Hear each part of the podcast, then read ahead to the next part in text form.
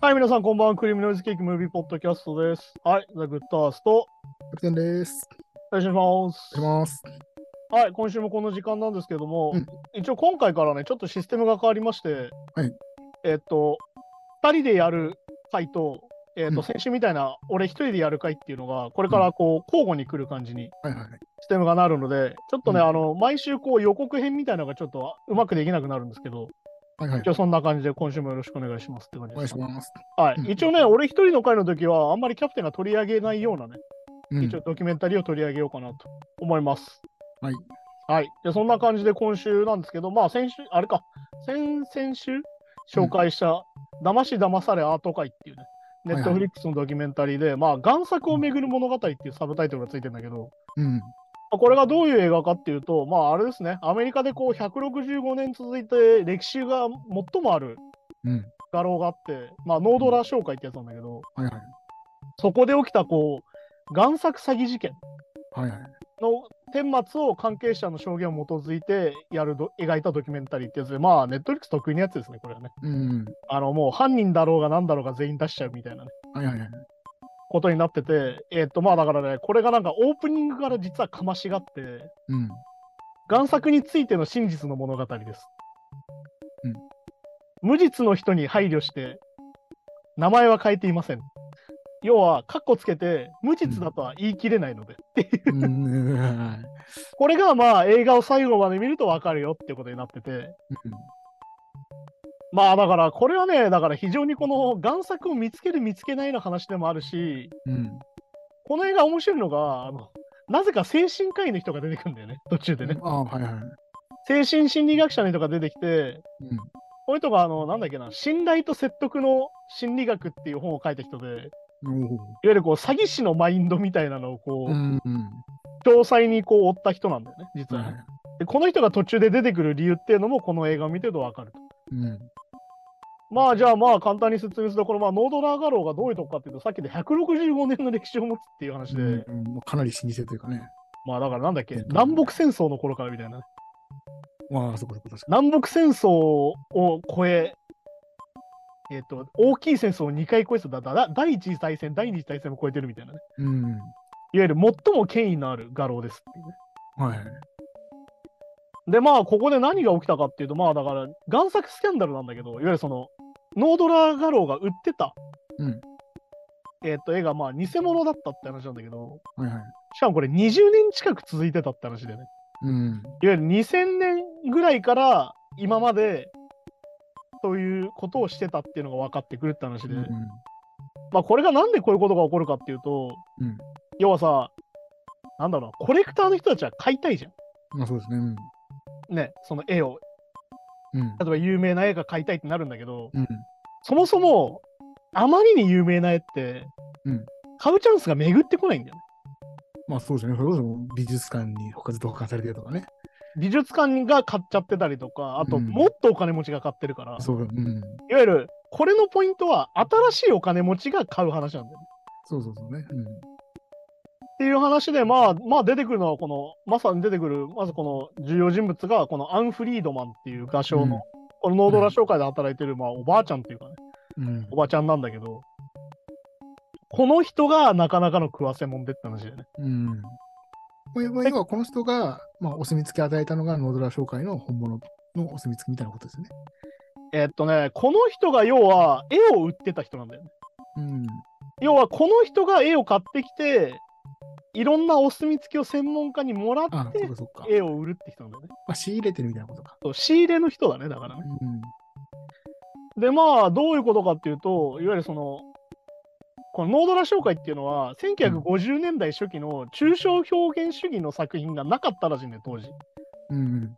だから、これをなんとか手に入れたいって話で、うん。で、このアンフリードマンって人はいろんなこう、画商というかね、いろんな人を巡って手に入れようって話が始まるんだよね。うん。で、これで出てくるのが、まず、このノードラーに売り、そういう作品、1950年代の抽象表現主義の作品を売りに来た人っていうのが出てきて、うん。これがまあグリ、グラフィラ・ロザレスっていう女性が出てきて、はいはい。で、まあこれが詐欺の始まりなんだけど、はっきり言ってね。うん。まあだから最初は出てきたのは1995年に、うん。いわゆるその、ジミー・アンドラーデっていう、これなんか元従業員の人らしいんだけど、うんこの人の紹介で、このグラフィラ・ロザレスっていうのが出会うんだよね、このアンにね、アン・フリードマンと出会うんだけど、はいはい。これがまず大事なのは、いわゆるさ、アート界の人じゃなければそもそも売れないわけよ、その画商に対して。まあそうですよね。だだっていきなり変な人が売りに来たら誰も信じないじゃまあそうそうそうですね。ん。だからさっき言ったみたいな、元従業員の人とかのコネで売りに来るんだよね。うんうん。で、さらにアート界の人だっていうのをアピールするために、このラザレロザレスって人はパーティーに出たりとか、うん。それこそアンアンから直接絵を買ったりとかして、うん。まあ、信用をつく作るみたいなことですね、要はね。そうまさになんだろう、あの、ヤフオクで評価ゼロの人は使えないみたいなやつと一緒で。ああ、なるほど。はいはい。簡単に言うとね、いいわゆるこう実績を作っていくって話なんだよね。うん。で、このロザレスが何を売ったかっていうと、あのロスコっていう人の作う品、ん。はいはい。なんだろうな、こう、こんなに出てくるけど、この上下の、上下で絵の色がこう2個分かれてるみたいな作品が一番有名なんだけど、うん。まあ、これがだから、あの、先週行ったあの福岡市美術館にあって、あ、ロスコじゃんっていうのでちょうどよかったんだけど、うん。はいはい。そういわゆるこのロスコの商品を持ち込むんだよ、最初ね。うんうん。で、まずこれ、絵を売るとき何が大事かって話が出てて、これ結構俺も知らなかったんだけど、はいはい。来歴っていうのが一番重要だったんじゃないね。なんかね、僕もそれ知らなかったです。なんかその、誰の、誰が書いたかの次に、誰が持ってたかってことですね、来歴。要は、直接買うわけじゃないじゃん、画家が。確か言ったら、要はロスコから買えるわけじゃないわけですよ、当う然、んまあ時代も含めてね。確かにというこ。とはどういうことかっていうと、ロスコが誰に売って、誰に売って、誰が持ってて、今これに売れられてるのかっていうのがないと、うんそもそも信用できないって話なんだよね。うんうん。確かに確かまあ、あれですから、何十億、何百億の話ですからね、おに。値まあ段。そうです。まあね。では、そこの信用も測んなきゃいけないって話なんだよね。うん。なんだけど、いわゆるその、ロスコを持ち込んできたんですよ、ロザレスっていう女性はね。あんあんえっと、その、ノードラに対して。うん。で、これで来歴が最初出てくるんだけど、この来歴が2点3点するって話が結構これドラマチックで、はいはい。最初はこのミスター X って人がみたいなさ、ニューヨークに住んでてみたいな。うん。で、こう、誰に売ってもらったかっていうのが、そのアルフォンソ・ストリオっていう画商、うんポラックの後継者の人に、後継人に売ってもらったと。うん。これがロスコとジャクソン・ポラックっていうもう一人画家の人がいて、心くんも、こういうイメージですよね。このポラックって人も作品も売りに行くんだよね、ロザレスさんう。ん。で、要は来歴を調べると。うん。で、一応そういう来歴があるよっていうのを話すんだけど、うん。これがね、なんで難しいかっていうと、この抽象表現主義のね、歴史があって、うん。要はさ、そもそもその宮廷画家だったりとか、はいはい。ピカソとかもそうなんだけど、うん。そもそも金持ちに買われてる絵だったら、うん。分かりやすいのよ。まあ確かに確かたどりやすいのよ。に。昔あなのが王らの族が持っててみたいな。うん、なんか画家に対してパトロンがいてみたいな感じのね、昔ながらの。なんだけど、この抽象表現主義はなんで難しいかっていうと、うん売れてなかったんだよね、当時は。そうだね。うんいわゆる今、その2000年代になって、この抽象表現主義の絵ってどれぐらいの価値になってるかっていうと、もう10倍、100倍みたいな世界になってると。うん。うん。だから、このジャクソン・ポラックとかマーク・ロスコの人気が出ること自体がそもそも予想外など、この画廊、アート界の中で。うん。だから、彼ら、その50年代、60年代の当時っていうのは、うん安いお金で売っちゃってた時代があるって話なんだよね。うんまあね、はいはい。だから、家賃の代わりにしてたとか。うん、ほどほど食いつなぐためにね。そううん。だから、これ5個とかでも言えるんだけど、うん。本人が高い値段で売ってない絵って、うん。値段がバカみたいになっちゃう時があるのよ。まあはいはい。なんでかっていうと、本人関係ない値段になっちゃうから。うん。で、もともとは安いからさ。確かに。あれは要は、どんどんどんどんどん売られるたんびに値段が上がってってってそこうそとうねそう。そう。うん。で、しかもそれを証明しづらいんだよね。まあ確かにねさ。っき、たどりづらいから。だって最初の人がさ、大家さんとかだったりするから。そうそうそうそう。だから、 もう、さ最初は買う人が絶対的なコレクターとかじゃないから、そう。そもそもね。っていう風になって、要はもう、まあだからさっき言った5000ドル、50万とか100万で売ってた映画、もう何,、な何億みたいになっちゃってるみたいな。うん。で、そもそも来歴が難しいよってなって、まあだから所有者の歴史だよ、来歴はね。さっき言ったように。うんいわゆる画家からアトリエまでたどれるというんだよね。うこの,、ん。この話で言うとね。はいはい。で、これがそもそも曖昧だったんだったんじゃないこのロザレスって人が持ってきた絵の来歴がね。って話で話が進んでって、要は、ロザレスが持ってきた作品っていうのは、その来歴の延長にカタログってのがあって、カタログレゾネっていうのが出てくるんだけど、うん。一つも載ってないんだよ、そのカタログに。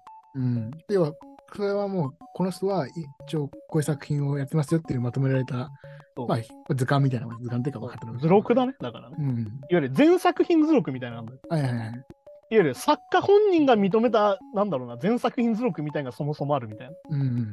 で、そこに一個もないから、全部新商品だけ。うん、まあ、要は未発表って扱いっていうかね。そうある意味。で、じゃあどうするかって、この絵をじゃあどうやって本物だって認めるかっていうと、これは簡単に言うとうん専門家に見せると。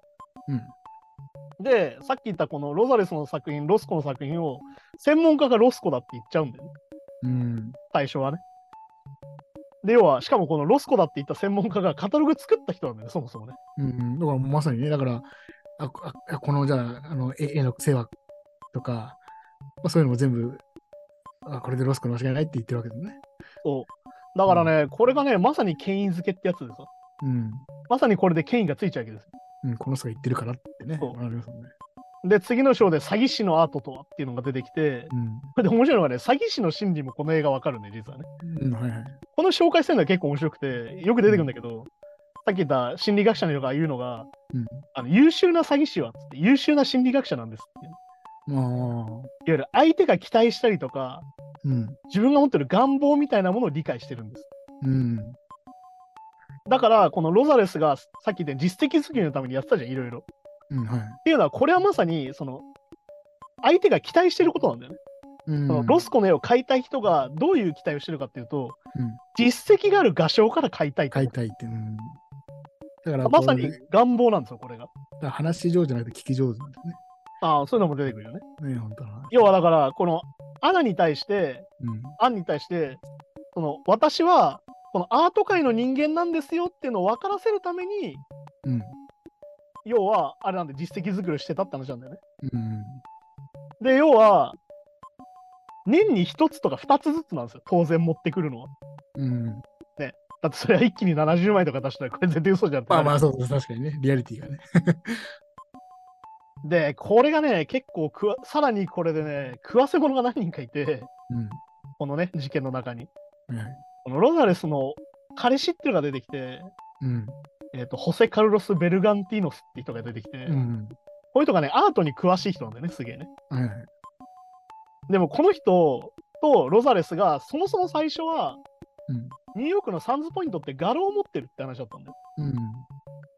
で、その画廊からそれを売りに来てるよって話だったんだよね。はいはい。だけど、これ、調べたら出てくるんだけど、このベルガンティーノスっていうのはめちゃくちゃ食わせ者のおじさんで、うん。そもそもスペインで贋作密売して告訴されたりしてたっていうのが、はいはいはい。 前でさらには2006年には文書偽造で捕まってたりとかして、うん。そもそも怪しいと。はいはい。で、ここでポイントなんだよね。アンは知らなかったのかっていうのがずっと出てくるね。うんね。このあ、アン・フリードマンっていうこのノードラの画商の人は、うん。そもそも調べてないの、こういうことをって話になるんだよ。まあ確かに。で、この映画のポイントは、なんでじゃあその序盤の説明がついたかっていうと、その注釈ね、うん。アンは被害者なのかって話なんだよね。うん。アンはこのロザレスたちに騙されたのか、うん。それともノードラーもグルになってて贋作を売ってたのかって話がこの話のメインなんだよね。まあ確かにそうですね。で要はそのアンはさ女性でその画商でいたんだけどそのノードラーの、ね、中で偉くなりたかったんだよはっきり言って。うん。うん。これ結構ポイントでうん。これはだからその詐欺師にはまる人の心理でも出てくるんだけどうん。大きな功績を作りたいけど。っはいはい。てことは何をするかっていうことになるとその画廊に対して手薄だった1950年代の抽象表現主義の絵を買いたいわけよ。うん、まあそうそうですよね。確かで、そこが付け込まれたんじゃないかって話なんだよね、このロザレスたちにね。に。うん。被害者だっていう視点だったらねってことなんだけど。まあはいはい。で、ここに出てくるのが詐欺師は口出しちゃなくて聞き上手なんですよって話が出てきて、うん。さっき言った願望とか期待っていうのが読み取れるってやつは、実はこれ、絵を売る相手もそうなんだけど、アンフリードマン自身の期待と願望でもあるってことなんだよそうそうですね。はいはい。で、さらに、このナショナルギャラリーとかのカタログに加えられたらさ、専門家っていうのは、もう見抜けないレベルだってことなんだよ。うん。うん。ってことは、さっき言ったロスコだったりとか、ポラックの絵が、本物だってことにいよいよなってくるわけ。うん。でも、権威づけられてるから。もう証明されてるんで、専門家にってなるわけ。まあはい、そうですよね。で、これで言われるのが、ロスコの次はポラック。そして、なんだっけ、リチャード・ベイディーコンの絵も持っていくと。うん。で、要は結局、これをじゃあどうするかっていうと、案もそりゃさ、専門家にさ、証明してもらわないとそもそも売れないから、うん、まあ確かに確かえっと、学芸員とか技術士の人を雇うんだよね。に。うん。で、これでまあでも案がインタビューで言っちゃうんだよね。未発表の作品を信じたかったって言っちゃうんだよね、ここでね。うん、そうだからね、だからほんほんとその絵を、いやう売りたいが勝っちゃうっていうかね、その要は、怪しい、怪しいってもう分かってるはずなんだよ。だからさっき言った、その、そうそうそうなんだっけ、ベルガティの、ベルガンティノスとか、うんパレスを見てたら、これ怪しいなってなるはずなんだけど、でもまあまあ、まあ、でも専門家が言ってるし、うん、そうきっときっとそうだ、きっとそうだってこうね。で、さらにこれで出てくるのが、収集家たちの願望っていうのも出てきて、で、アートっていう、だからアートっていうか、まあ、壁画だよね。壁画とかの世界って、うんごく少数の高所得者向けの商品なわけよ。うん、まあまあ、そうそうですよね。さっき言ったアート界にそもそも入れないし、お金持ちにならないと。うん。さらに、自分に変えるパターンが回ってくるっていうのがもうそもそもないわけ、なかなか。うん。うん。だからロスコとかポラックに至ってはもうすげえ額になってるからそもそも買えないしうん、持ってる人はそもそも手放さないわけよ。確かに確かに。ってことはロスコが買えるってなった瞬間お金持ちたちはさ、わーってなるわけよ。うん、しかしももうそのさ作作者等にはもうね、そいいなかったですよ、よりいねなかったりするから。うん。でこれ出てくる騙された人っても出てきてでねこれすごいんだよね。ロザレスが最初そのアンにノードラーに売るじゃん。うん。それがまあ95万ドルだと。はいはい。まあだから 1, 1ドル10円にしたらまあ950万ぐらいで売ると。うん。あ9500万か9500万で売でると。も、うん。うんそれがさ、そのノードラーから、えっとドミニコ・デ・ソーレって人に売るんだけど、うん。あの830万ドルってことは8億円ぐらいになるわけよ。うん。はいはい。 8億3000万に映画になると。うん。だからこれがでもね、すごいのが、一流の人でも騙されるってことなんだよね、コレクターでもね。ね、そうですね。だから結局、贋作を購入する収集家に共通する思考っていうのが出てきて、要は、なんつうのかな、恋に落ちた感覚だって言うんだよね、これね。うんこの、デ・ソーレが言うんだだけど。はいはいはい。いわゆる欠点が見えなくなるんだよと。うん。欠点を無視して許容しちゃうんだと。うまい、 うまいこと言いますけど、だってそそそうですよね、なんかね。うんそう、いわゆる恋は盲目ってやつですよね。うんそうそうそうそう。で、いわゆる恋人に夢中になるのと一緒で欠点を無視しちゃうんだと。うん。で、さらに自尊心を燃え足すんだよね。まさにこの絵を変えるってことは。うん。俺はポラ、えーっとロスコの絵が変えるんだっていう、うん。もう自尊心がめちゃくちゃ満たされるわけよ。そうそう、確かさに。らに、この買った絵をみんなに披露するっていうう。ん。もう、もう脳汁ドバドバみたいな話だけど。まあまあ、そういうことですね。だから、 自己肯定感、自己承認欲求も全部満たされるみたいな。だから、もう言うんだよね、デソーレ。もう800万ドルとか安いんだよ、それだったら。うんいやー、わかんないよね。8億円払ってでもいい自尊心ってなんだろうなってもう せせ世界が違いすぎて、あそんまりピンとこないけど、あのそれぐらいなんでしょうね。まあ、う。で、これでじゃあ、アンが何やってたかっていうと、いわゆるその専門家のリストを見せたんだよね、そのデソーレに対して。これぐらい認めてますと。うんこれぐらいこのロスコの絵を本物だって認めてる人がいますよっていうのを見せていくんだよね。うん。で、結局、その来歴っていうのはさっき言った曖昧なわけよ、そもそもね。うん。はいはい。で、結局これでデソーラ買ってさ、うで、こう来歴不明なのも正直分かってたと。ん。うん。怪しいなとは思ったんだけど買いましたと。うん。で、これでね、さらに権威づけできちゃうんだよね、この偽物が。なんでかっていうと、このデソーレは、スイスのバイエラ美術館っていうところに渡すのよ、絵をう。ん。はいはい。で、このバイエラって人は、えっと個人コレクターなんだけど、ロスコの専門家みたいなのよ。うん。まあねロスコの部屋があるみたいなところなのよ。はいはい。出てくるんだけど。で、ロスコのコレクターなのね。うん。で、その人が、おお、これいいロスコの絵だねっていう風になっちゃうのね。うん、そうですね。だかだからもうこれまた権威づけできちゃうわけ。さっき言った専門家リストと一緒だっけ。この人が認めてますよっていう。うんまたまた権威ポイントが1増えるみたいな。このケインポイントだったら来歴なくても大丈夫かみたいになるわうん、け。ねもうちょっとやね、多分。うん。でね、このドキュメンタリーが面白いのがね、この、じゃあ誰が贋作書いてきたって話も出てくるんだよね。で、これがすげえ実は俺面白いと思ってて、うん。あの、このペルシェル・キアンっていうさ、はいはい。画家のおじさんが出てくるんだよ。おじいさんかも、この中の。うんあ中国系のですね、中国出身の人中国で成功した画家が出てきて、うん。で、この人、あの、アイ・ウェイウェイっていう有名な画家、えっ、と、アーティストがいるんだけど、中国でね。はいはい。えっ、と、だから中国で天安門事件のこう、現代アートとかやって捕まったりする人なんだけど、おーそれぐらい尖った人と実際旧友だったりするぐらいの、うん。いや結構アートとしては優秀な人なのね。うん。で、この人がアメリカに出るんだけど、売れなくて、うで、結局アートスクールに通い出すんだけど、アメリカでね。ん。はいで、これで抽象表現主義を学んだっていうのは、この、さっき言ったロスコとかを書いてる人なんだけど、うん。で、これがさ、あの、中国の模倣する文化の凄さっていうのが出てきて、うんね。そうですね。。ね、1000年以上の歴史があるんだってね、この技術を そうそうそう。。それがすごいですよね。そう。で、これをしかもなんか、うん現代、現代的なアートだけじゃなくて、もう昔からってことですね。本当にだから、で、なんだっけ、最新だとあの iPhone の写真を再現する技術。いああ、だからね、まあ、や、だから本当に歴史なんだよね、その再現する技術を真似るっていうのは、ね。うん。 だから結局これどういうことかというと、ポラックとかロスコの画風を完全に真似れるっていう人そなうのいうことなんですよね。で、要は結局、要は、このベルガンティーノとかが何してたかっていうと、このキアンが描いた絵を、このベルガンディノスって人はさ、うん。アートの知識があるから、時代に合った加工をするっていうことをし始めて、うんまたね、確かに。まあ、そだうですもんねだって、本当はね、ここの年代にしたら絵の具が新しいとかってバレちゃいますからね。そう要は100年以上経ったりするわけだから、その絵自体が。だから要は古いキャンバスとかフレームを用意して、うん。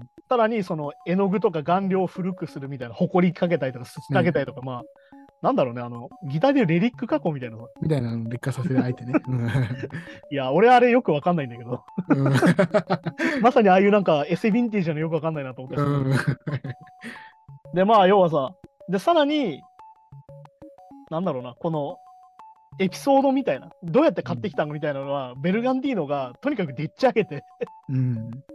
こうやってよく練られてるんですよっつってでっち上げてたって話なんだよね。はいはい。でこのキアン自体もこのロザレスとかが売ってることに途中で気づいたって話がこれめっちゃ面白くて、うんノードラの画商のフェアに行ったら俺の絵が飾ってあると。はい で売り値が俺が売俺が書いてた値段の何千倍で売ってると。ああ、まあそうね。お前俺にももっと金くれよみたいな話がこれでも出てくるんだけどうん。やっぱこうやってねやっぱアーティストは搾取されるんだなっていうさまあそうですね。でまあ、あれですねまあその、そのキアン自身は、まあ、ちゃんと贋作として売ってるわけですからね。そうそもそも贋作として売ってるからね。うん。だからそれを、まあ、だからなかなかですね。だからねそうそうそう。で、まあだから結局さ、これをじゃあどうやって売るかって話になってくるわけどね。うんこの贋作をノードラは買って売って、売ってく、売り始めるわけよ。うん。結局だからさ、どうやって権威をつけていくかっていうのは、結局要は環境が大切で、うん。要は有名な美術館に行ってさ、壁画を見るときに、要は有名な美術館でいわゆるナショナルギャラリーとか、うん。ねメ、いろいろなとこに行ってさ、メメトロポリタンとかね。メトロポリタンとか行って、うんそもそも嘘だと思って見ないじゃんみたいな話だけどそうなんですよね。だって ねそそん、そんな疑いの目で見る場所じゃないですしね。いわゆるさ、専門家でも絵に不審な点があるなんて、そもそも思わないわけよ。博物館にあったらね、美術館とかにあったら。で、要は、入念に検査してう美術館に置いてるわけよ、本来。ん。うん。まあ、てかまあそれうに、いうもんある意味、信頼してるんだよね、その、いわゆる美術館にあるってことは担保されてるから、うん。ある意味そまの権威なんだけど、あ、それそれで成り立ってるわけですもんだってね。ただ逆に言うと、ノードラーっていう画廊だってそうなわけよ。うん。だからノードラーで売ってるんだから嘘じゃないでしょって話じゃないけど。確かに165年の歴史があるし。そう。で、あアでなるート界では有名だしとかね。だからまさにこれ権威なわけですようん。だから、これすげえのが、 あの向こう10年、ロザレスが売った絵っていうのは、ノードラーが収集家とか世界中の美術館に売却しまくるの。うん。で、これ60点以上って言われてんだけど、いはいえっ、と、全部で8000万ドルになりますってい8000 8000万ドル。はいあ。8? う。80億ですね。 80億。すごい額なわけですよ。はいはいはい。で、これでさ、しかもその二次流通なわけじゃん。うん要。はロザレスから買って売ってるわけよ。利益やばいですよね、だからね。で、これでね、すげえのが、えっと、これのね、画廊のセオリーっていうか、ルールがあるらしくて、うん。いわゆるその買い仕入れた値段の同額で利益を乗せるのが一般的。いわゆる倍の値段にして売るっていうのは一般的なんだけど、いわゆるノードラがやってたのは2倍から8倍の利益を得てたと。うん。売買どころもか ルール違反くらい儲けてたと。はいはい。で、こんだけ売ったわけですよ。うん。 10年で。う60点以上。ん。はい。アンはめちゃくちゃ大物になるわけですよ、これに。まるで実績がね、すごいわけですからね。だけど、まあ、そう長くは続かないわけで、嘘だからね、そもそも。うんうん結局、だから途中でさ、確かゴールドマン・サックスの人かなんかが買って、うん。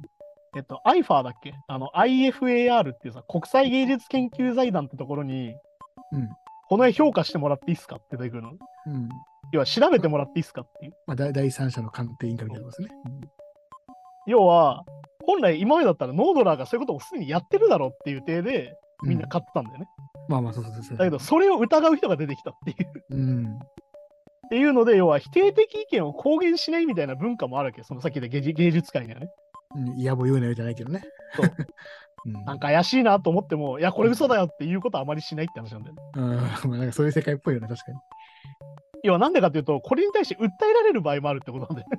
まあね、名名ね、確かに。いわゆる、中傷だっつって訴えられる場合もある。名誉毀損なんです。うん。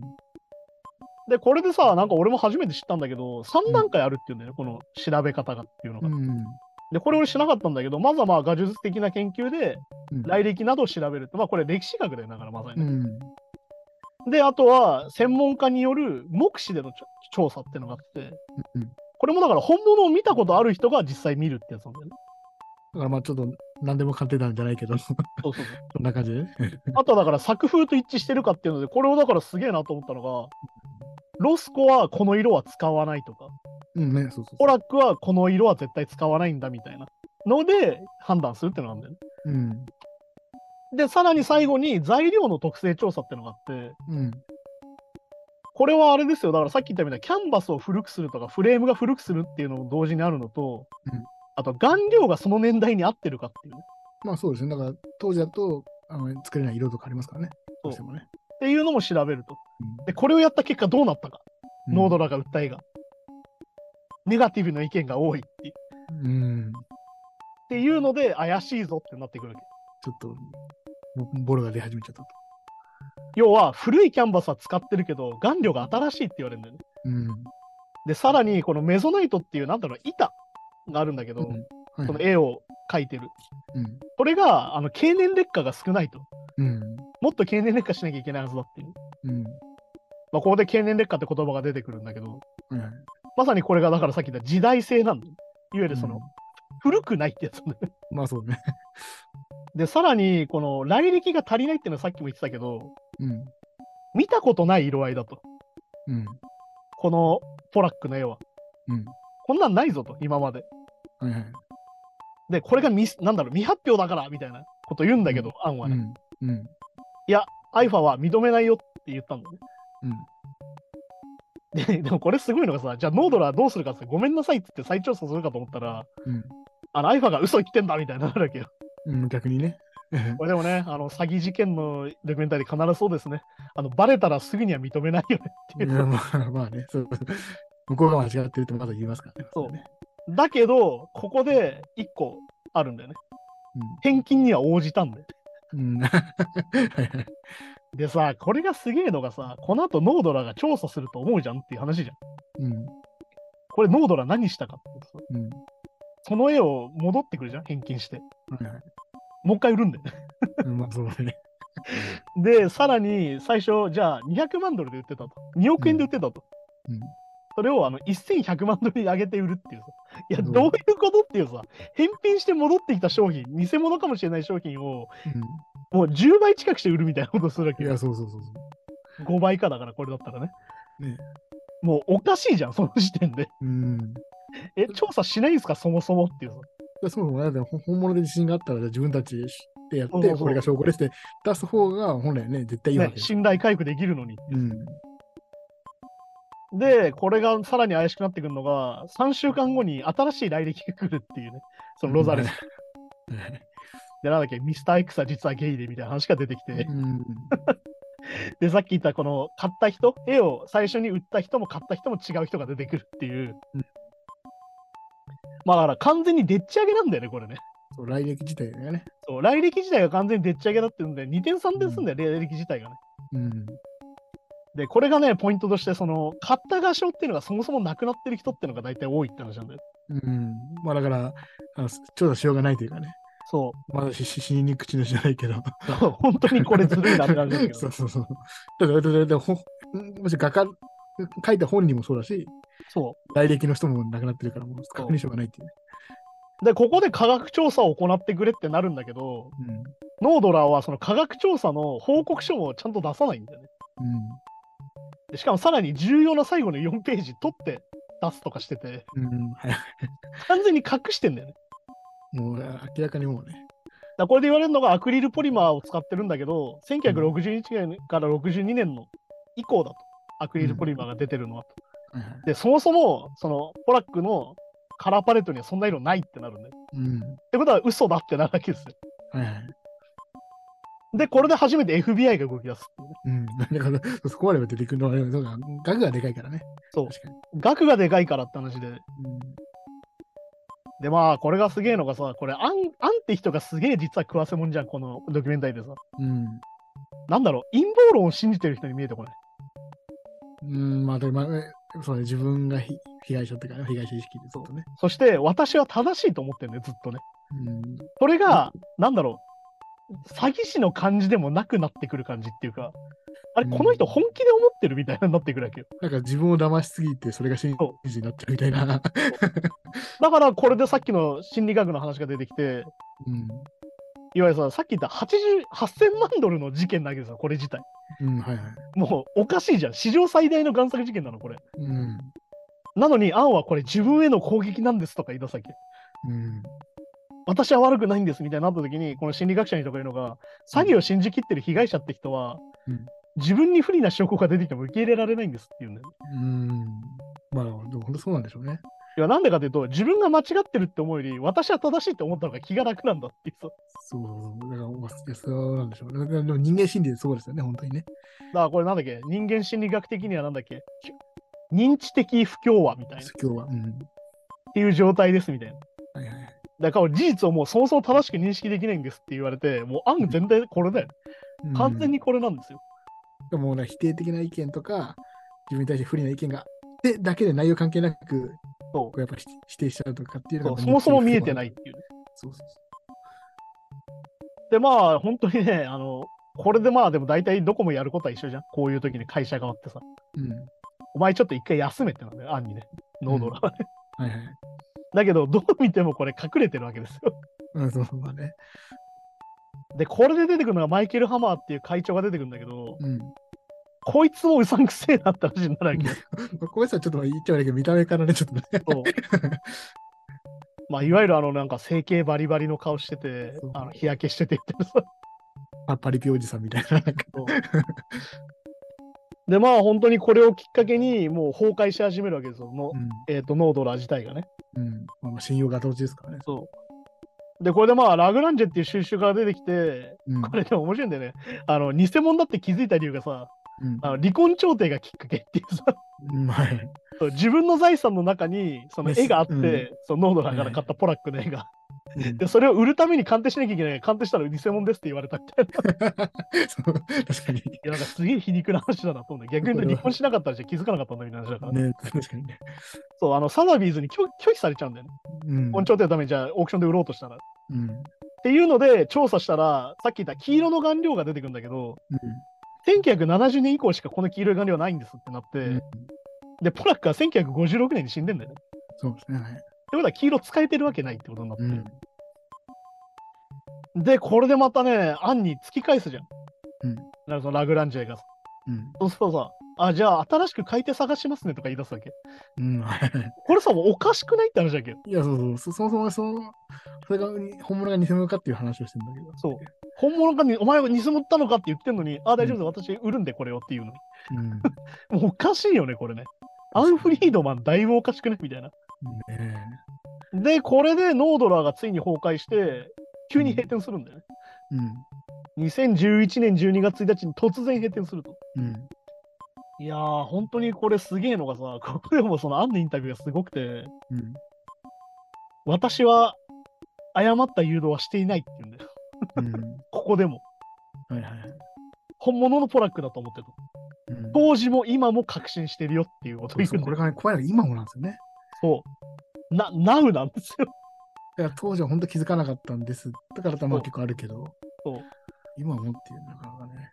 で、これまあ、次のテーマが自白ってテーマになって、これ2013年に、ついにロザレスとかが捕まるんだよね。うん。で、捕まって、これがだからその、絵を、偽物を作らせて売ったってやつよりも、一番簡単な、こう、えっ、と、だからこれは FBI とかがよくやるんだけど、別件逮捕ってのになって、うん、はいまあそうですね。ととりあえずショッピーってやるぐらいだ。だからこれがうんでやるのが脱税なんだよね。脱税でショッピングっていうのやって、これがまあ脱税のシステム出てくるんだけど、うそもそもニューヨークの画廊からスペインの銀行にお金を送ってたの。ん。うん。で、90%所有者に送って、手数料は10%の仲介料として、うんロザレスはもらってたの。んでも調べてみたら、所有者なんかいないっていう。これめっちゃ怖いえ、じゃあロザレス誰から買ったのってなるけど、当然いや、じゃあやっぱりこいつらが作ってんじゃんってなるけど。うん。 そうそうそで、このけお金を計上してないと、そもそも。う。うん。で、これでスイスにマネーローダリングしてると思ったら、スイスにそもそも送ってないと。全部持ってると。なんかそれがちょっと甘い人になんかね。そう、だからね、結構そこはずんどこなんだよね、実はね。なんか そうそうそうそそもそも送金すらしてないと。う。なんか そこやりそうなもんじゃないですか。詐欺す る要は、所得になってるから、はい、じゃあこれ所得税で抑えようってなっそうそて、う脱税で捕まえるんだよね。そんなのすぐバレちゃうよね。で、これがまあ、アメリカの司法システムなんだけどさ、うんまあさ、ロザレスはさ、一人で罪をかぶったわけよ、これ。うん。で、結局さ、これ、自白したら、刑を短くするよって言われて、結局ロザレスは自白するんだよね。まあ、司法取引ってやつか。。そうですね。で、逆に言うと、このキアンっていうのはもう中国帰っちゃってたんだよね、当時ね。うん。うん。で、これあれですよ、最近のあの、なんだっけ、ルフィとかいう犯罪者の話と一緒で、あの中国はアメリカに犯人引き渡しの条約がないんですよ。うん、まあ、そうなんですね。確いかわゆるアメリカの都合のいいようには動かねえぞ、こっちはってなるわけ。に。うん。は当然引き渡せないっいはい。ていうので、まあ、ロザレスが一人捕まる形になって、うんまあ、はっきり言って、この、今までのそのアンっていうか、ノードラーの20年のキャリアみたいなのは全部ふ爆破するというか消えていくわけですよ。うん。まあ、アンがや。やってた20年っていうのは全部贋作を売る行為だったってことなのね。うん。で、これで心理学者の人が言うんだよね。これでアンは自分の主張も世界もバラバラになったんですっていうね。うん。これがめちゃくちゃ怖いわけよ、さっき言ったみたいな。うん。今も確信してんだよ、でも。そう、だから俺もね、やっぱだから、本人もどっかで気づいてんだけど、それを否定しちゃうと、なんか自分の人生を否定するのイコールみたいな、そうそうそう。なっちゃうから、もうそうすると精神が耐えられないから、っていう感じしますよね。でまあこれでどうなったかっていうと、まあ、当然全部さ贋作だっていうのが出るわけですよ表に。うん。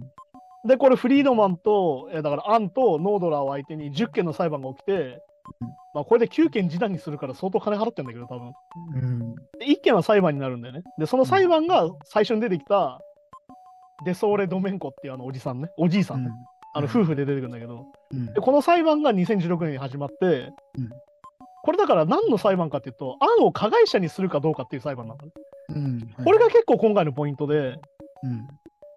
要はロスコの絵を、あだからこれさ、すげえ皮肉な話があってさ、うんその裁判でロスコの絵がこう飾られてるわけよ、題材として。はいはい はい。で、あのロスコの絵の向きがわかんねえみたいな話が出てきて、このあの、青い方、赤い方、これどっち上なんみたいな話をしてるんだけどね、う裁判所で。はいはいでもあのね、あのジャーナリスト言うんだよね。いや、そもそもそれロスコの絵じゃねえんだよ。うんあなのんか上パチモンも下だからもそれ。上も下もないってね、そもそも。そうで、これで、あの、いわゆるその、専門家が詰められるんだよ。うん。なんでかっていうと、その案に対してさ、権威づけしてたわけじゃん、そのロスコの絵をさ、案はさ、いろんな専門家に渡して、これロス。スコですよね、ロスコですよねってやってたわけじゃん。うん。専門家はうんって言っちゃってたわけ。うん。で、ここでさっき言っためちゃくちゃ曖昧な否定しない文化っていうのがマジで出ちゃって、あのロスコの息子でも見見抜けないってことうがん。起きみる。 確かに。で、これでもう俺でもこれ政治家仕草にも近いと思うんだけど、うん。ロスコの息子が言うんだよね。美しいとは言ったけど、本物だとは言ってないって言うね。のもうなんでやねんっていう あさ。のこ言葉言葉遊びというかね。そので、ここでノードラーにも実は悲願じゃねえかって話が出てきて、分かって売ってた可能性っていうのが出始めて、で なんでかっていうと、このマイク・ハマーがめちゃくちゃこの金使い込んでると。うん。うん。で、さらに、この売ってる時に、案に手数料100万ドル、100万ドル払ってんだよ。1億円払ってんだよね。うん。要は、その、社員の給料が1億円なんですよ。うん、ありえないですもんね。確かに。で、結局、アンもハマもじゃあ証言台に立てってなるわけ。うん。でもこれどういうことかというと、証言台に立ったら嘘つけないわけ。まあ、そうですね。き今ぎその偽証罪になっちゃうから。うん、そうそうそしたらなんと、裁判の1時間前に、和解しようって言い出すんで。うん。 うんいや、だから。なんでかっていうと、さっき言ったみたいな、アンもハマ自身も刑事罰を恐れたっていう話なんだよね。うん、いやそっちの方がまあやっぱ不利益になっちゃうからってことね。どっちみちね。でもさ、これかわいそうなのがさ、結局、これで罰を受けたのは誰かって話でさ、これロザレスだけなんだよね、罰受けてんの。まあ、そうですね。まあ、最初に言った。うん。で、他のさ、その偉いさんっていうのは誰も罰受けてないわけよ。うん。で、これがなんだろうな、ロザレスは結局何も言わないんだよね。アンも知ってたとか言うのかなと思ったら巻き込まなかったんだよ、結局。うん。うん。で、結局ロザレスは9ヶ月軟禁されることになって、うん。です財産は全て没収みたいな。はいはい。で、結局、アン・フリードマン、そのアン自身は刑事罰に問われなかったんだよね。ういん。やー、だからさ、当時知っていたのかが立証できないってなったんだよね、結局ね。うん。で、まあ、このドキュメンタリーの面白いとこはおまけがついてて、 うん。あの、2人、出てきてない2人いますよねっつって、ベルガンティノスを会いにスペインに行くんだよね、 うん。はい。撮影クルーがね。うん。そしたらさ、また逮捕されてたんだよ、スペインで。うん。 そうですね。また詐欺やって逮捕されてて、うん。で、スペインは、まあ、これもまたアメリカに引き渡しを拒否したせいで、うんベルガンティノスはスペインでのうのうと暮らしてんだよね。うん。確かに。で、スペインまで追ってくんだよ、これ、撮影クルーがさ。絶対入れ知恵してそう、絶対入れ知恵してそうですよね。ね。ね。で、スペインまで追ってったら、撮影クルーが、あの事務所の名前変わってんだよね。うんねベルガンティノスじゃなくなってんだよ、名前が。はいはいはい。でさ、完全に詐欺師やんってなるじゃん、この人ってういんう。まあ、そうそうそうそう。そこが結構シュールでもはや笑っちゃうとこなんだけどさだからそれね、使われたのかなって感じですよね。なんかねそう、まさにこのベルガンティノスに、ロザレスは利用されたんじゃないのって話なんだよ。しかもこのベルガンティノスがロザレスに DV してたみたいな話も出てくるし、うん。うん。もう完全にそれ、あ利用されちゃっただけなんじゃないロザレス。なんならロザレスが一番被害者なんじゃないのってなるわけよ。うんまあ確かに確かに。そういわゆる権威と詐欺師が結局残ってさ、うん。って話だから、でもこれ笑っちゃうのがさ、インタビューの後にさ、そのベルガンティノスにインタビューしてさ、ネットリックスがさ、うん。あのさ、ああ、これボブ・ディランのハーモニカなんだけど買わねえかって言ってくるんだよ。そう そうそうもうさそう、こんなに分かりやすい詐欺師ムーブないじゃん。いくらいくらでもいいよみたいいくらでもいいよ、買わないみたいな。な。あれさ、手袋もシェール持ってんだって話なんですけど。もうど、どの口で言ってんだみたいになるわけよ。すごいねっていう。 で、さらにスタッフは、えっと中国の上海まで行って、あの、キアンに会いに行くんだけど、結う局んキアンは会えなかったね、結局ね。で、絵にサインしてるから共犯になっちゃうんだよね。要は、ロスコっていうサインを書いてるから、キアンうはん。。